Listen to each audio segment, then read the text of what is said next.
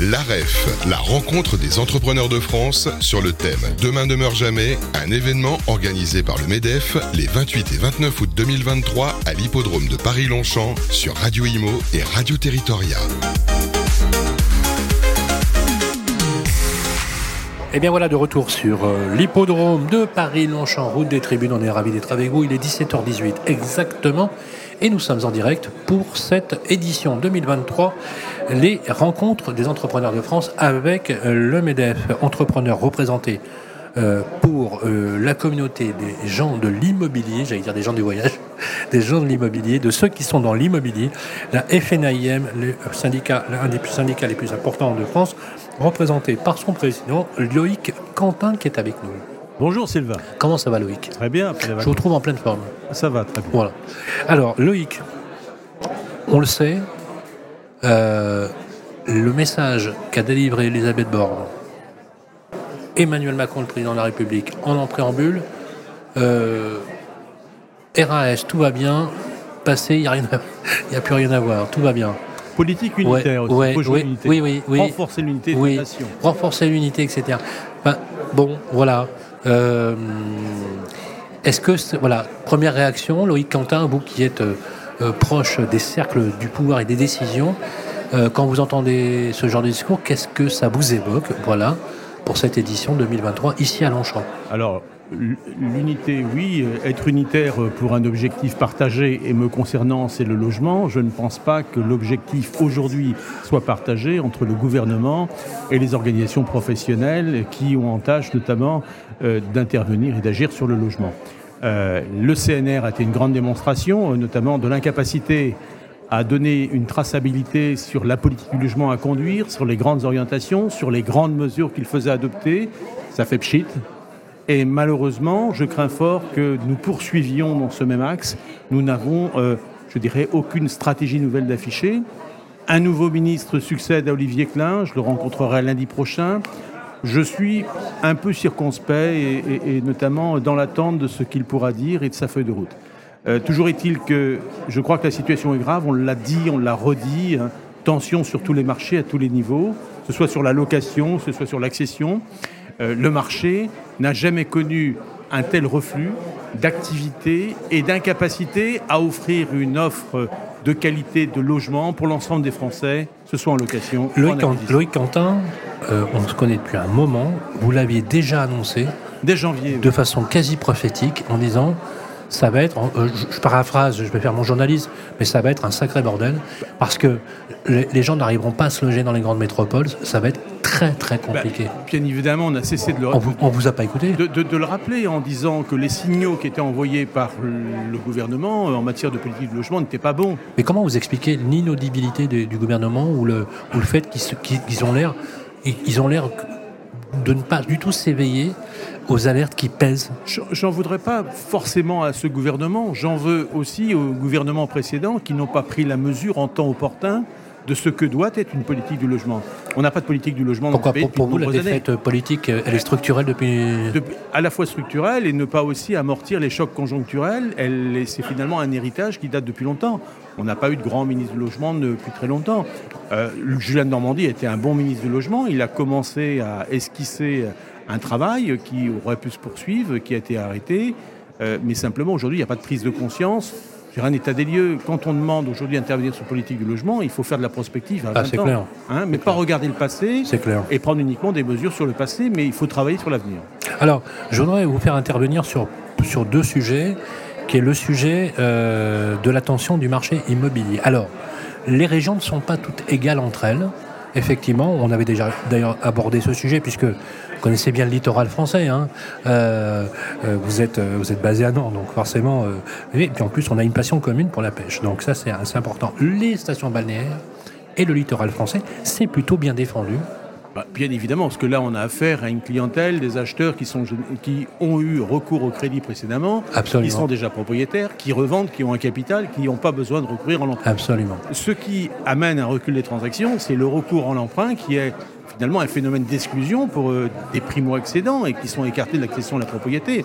Quand on a revendu une maison et qu'on refait une acquisition, on est moins pressé, on a le cash pour le faire, on a moins recours au crédit, c'est plus facile. Donc il y a moins de tension je dirais moins de difficultés sur le littoral parce qu'il y a, un, une forte demande. D'abord, premièrement, on a de plus en plus, je dirais, d'inactifs qui se positionnent sur le marché du littoral, quittant les grandes villes urbaines là où ils exerçaient leur activité et, qui se positionnent sur de nouveaux territoires et notamment sur le littoral ou dans des, ou dans des campagnes d'ailleurs. Deuxième élément, pèse actuellement l'idée de taxer lourdement les logements vacants où on a un gouvernement qui nous dit très simplement euh, il y a 30 euh, euh, millions de ménages, 31 millions de logements, donc forcément on est en solde positif. Pourquoi construirions-nous Alors je dirais plus de logements?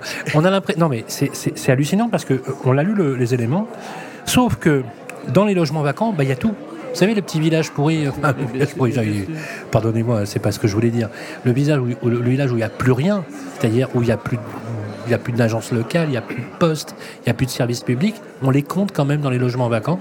Oui, vous savez, la FNM est un agitateur d'idées. Quand, en une première conférence de presse en 2018, Julien Normandie était là, on lui avait fait la démonstration que la France, le parc de logements avait grossi de 1 million d'unités de logements vacants nouveaux en 10 ans, passant de 1 800 000 à 2 800 000 logements. Et on avait dit à ce moment-là, la vacance, elle n'est pas là où vous pensez, c'est-à-dire dans les grandes villes, avec des propriétaires qui refuseraient de louer. Elle est là, vous ne l'imaginez pas, dans des territoires, certainement pas dans les grandes villes, mais sur le reste des territoires. Où il n'y a pas de marché. Il n'y a pas de marché, mais simplement aussi parce que c'est la conséquence d'un abandon d'une politique de rénovation dans des territoires et de soutien à un patrimoine.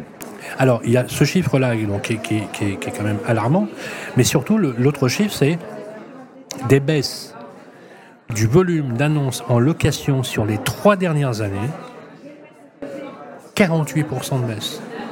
Oui. Oui, parce que nos cabinets, euh, tous les professionnels FNIM et les professionnels de l'immobilier sont assaillis dès qu'ils font paraître une, annonce immobilière et généralement n'ont même pas besoin de faire paraître une annonce à location. Le logement est immédiatement pris d'assaut. Il y a une véritable crise de l'offre en matière locative sur toutes les grandes villes et sur tous les territoires et que ne semble totalement ignorer le gouvernement français. Absolument. Et alors, les étudiants sont les premiers touchés les jeunes actifs viennent en second. Et enfin, aussi les retraités qui voient changer leur situation, contraints parfois soit de vendre, soit de quitter leur appartement parce qu'ils n'ont plus les moyens de l'entretenir et ils n'arrivent pas à louer. Et en finalement, on a, on a les deux bouts de la, de, la, branche. Et euh, à ça s'ajoute euh, une inflation normative, notamment sur la rénovation énergétique, qui appuie en fait la rétention, l'attrition de problématiques de stock de logement. Question, est-ce que c'est la politique ou c'est le politique qui doit s'en mêler? Comment résoudre une telle situation? Parce que quand on voit les chiffres, Loïc Quentin, vous savez ce qu'on se dit? On se dit qu'il va y avoir, que ça va chier dans les brancards, que ça va ruer sévèrement et que les, gamins vont descendre dans les rues. Alors on l'avait prévu que la rentrée sera extrêmement difficile, et notamment parce qu'il est certain, ce que n'a pas compris le gouvernement, d'ailleurs beaucoup euh, de gouvernements successifs, c'est qu'il y a deux façons de se loger. On est locataire ou propriétaire. Quand vous êtes locataire, vous voulez accéder à la propriété, eh bien, si l'accès au crédit est plus compliqué, eh bien, vous restez locataire. Vous ne devenez pas propriétaire. Et quand vous devenez locataire, vous empêchez notamment un ménage, un cadre muté, un, nouveau diplômé, euh, notamment de pouvoir euh, mobiliser une offre locative. Et justement, c'est ce qui se passe aujourd'hui sur les territoires, c'est que la diminution du nombre de mhm. transactions fait en sorte que le parc, l'offre locative est de moins en moins nombreuse. Alors vous l'avez dit tout à l'heure, en plus de cela, ce que l'on voit dans les cabinets, c'est que la loi climat-résilience a provoqué une forme d'affolement chez beaucoup de propriétaires bailleurs, propriétaires de FG, qui ont décidé de vendre plutôt que de maintenir en location. Mais plus généralement, ce qu'il faut, c'est restaurer la confiance de l'investissement en France et l'investissement du bailleur. Nous avons ah. besoin de ce parc locatif privé.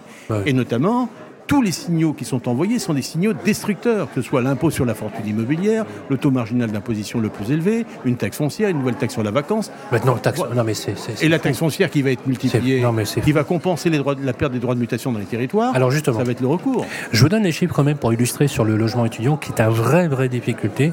Et euh, d'ailleurs, les, les grands médias du secteur ne s'y sont pas trompés. 31% des moins de 35 ans ont dû retarder leur passage à une vie autonome.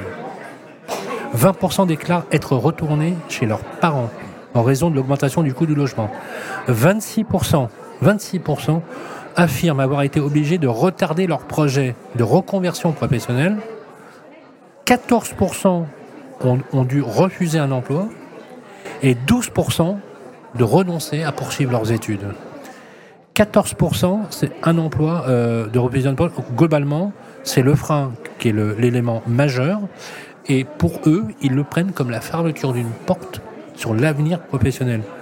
Vous vous rendez compte C'est terrible de voir ces on chiffres. On est là aujourd'hui à la REF et, notamment la mobilité résidentielle, elle s'accompagne et la mobilité économique s'accompagne aussi d'une offre de logement adaptée et à la hauteur des besoins et notamment des nouveaux salariés.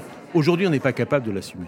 Et ça, c'est extrêmement grave. Et aujourd'hui, on n'est pas en mesure de pouvoir loger l'ensemble des Français, notamment des jeunes, des jeunes travailleurs, des jeunes étudiants qui arrivent sur un marché. Et ça, c'est dramatique. Ce constat, il est réel, il est factuel aujourd'hui, et il exige, il importe, de, je dirais, de, mesures nouvelles. Alors j'ai entendu une petite chanson dire qu'il fallait augmenter la, construction de logements étudiants. On va peut-être regarder, faire une prospective sur l'évolution du parc étudiant à l'avenir, il va être peut-être en diminution. mais quand vous voyez déjà que la construction neuve en France euh, est en panne, si en plus il faut relancer. Alors je vous donne quand même des, chiffres sur les villes euh, que vous connaissez déjà par ailleurs. Le marché locatif des grandes villes françaises traverse une période qui est tumultueuse, c'est le moins qu'on puisse dire. Selon les données qu'on a relevées, le nombre de mandats de location a été divisé par trois par rapport à l'année précédente. Hein. Ça, c'est les sources qu'on a vues parmi les professionnels. des villes comme Marseille, Nantes ou Montpellier ont connu des baisses drastiques de l'ordre de 65 78% et 86% pour euh, Montpellier. Euh, facteurs conjoncturels et structurels, euh, on voit bien que le relais que prenait le neuf pour libérer finalement, du produit en location longue durée, notamment grâce au Pinel, grâce aux investissements longs, fait défaut. Et là, on voit des situations comme celle-ci. Bah. quand vous voyez par exemple les chiffres de Montpellier, qui est une ville étudiante, euh, il y a vraiment de quoi se poser des questions. Il y, a plusieurs phénomènes. Il y a effectivement euh, une, je dirais une baisse de l'investissement locatif, puisque le système de la défiscalisation est dure depuis longtemps. Mais aujourd'hui, quand vous avez taux de terrain à 4 avec des rendements à 3,5, c'est plus intéressant aujourd'hui pour un investisseur de se positionner sur l'immobilier. Il faut euh, un autre levier fiscal. Aussi également, il y a une attrition du parc parce qu'il y a des F et G qui sont, qui sont mises en vente. Euh, et puis aussi, euh, on oublie de le dire, mais il y a une partie des bailleurs privés qui s'orientent vers des locations de type Airbnb, qui est un véritable fléau aussi dans, les grandes villes. Et c'est notamment parce que beaucoup de bailleurs voient un statut fiscal plus privilégié, plus intéressant, vers notamment du Airbnb ou de la location meublée, euh, euh, délaissant la location vide. Regardez Paris, c'est l'exemple. Alors justement, je voulais vous poser la question sur Paris. Loïc Quentin, je vais vous demander une réaction. Alors là, pour le coup, euh, c'est, on a recensé le nombre de logements mis à la location qui, dont les logements sont entre 18 et 35 mètres carrés.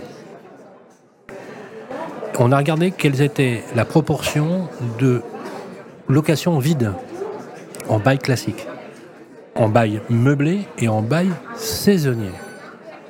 À votre avis, selon vous, quel est le nombre de le pourcentage de locations vides sur des surfaces aussi petites?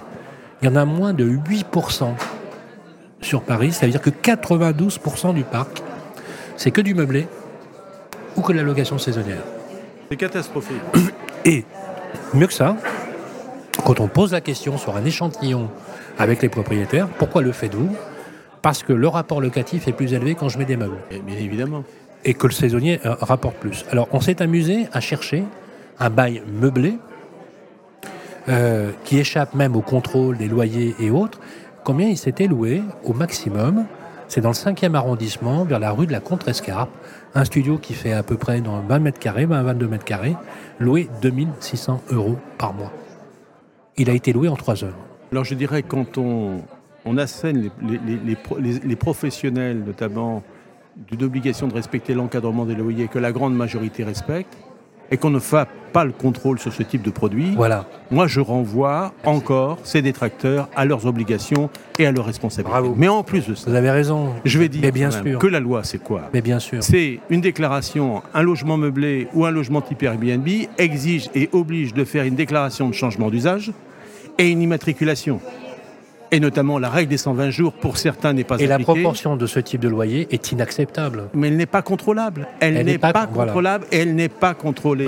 Donc quand on veut offrir un logement décent à un prix normal à des jeunes Français qui en ont besoin, on fait la police sur ce type de produit et on mène des actions concrètes. C'est ce que les fédérations, la FNIM attend. Eh bien moi, si je suis un agent immobilier, c'est ce que j'aime entendre effectivement dans la bouche, de, dans, la bouche du président Daphné. Merci de l'avoir dit, parce que ça a le mérite d'être clair. Contrairement à l'image qu'on peut avoir des professionnels de l'immobilier, vous donnez une image responsable, et je trouve ça extrêmement bien. Merci Loïc Quentin. Merci Sylvain. Voilà, président de la FNIM, on, le retrouve, on vous retrouvera d'ailleurs demain.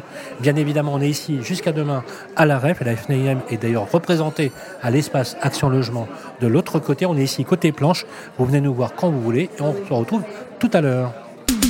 L'AREF, la rencontre des entrepreneurs de France sur le thème Demain ne meurt jamais, un événement organisé par le MEDEF les 28 et 29 août 2023 à l'hippodrome de Paris-Longchamp sur Radio Imo et Radio Territoria.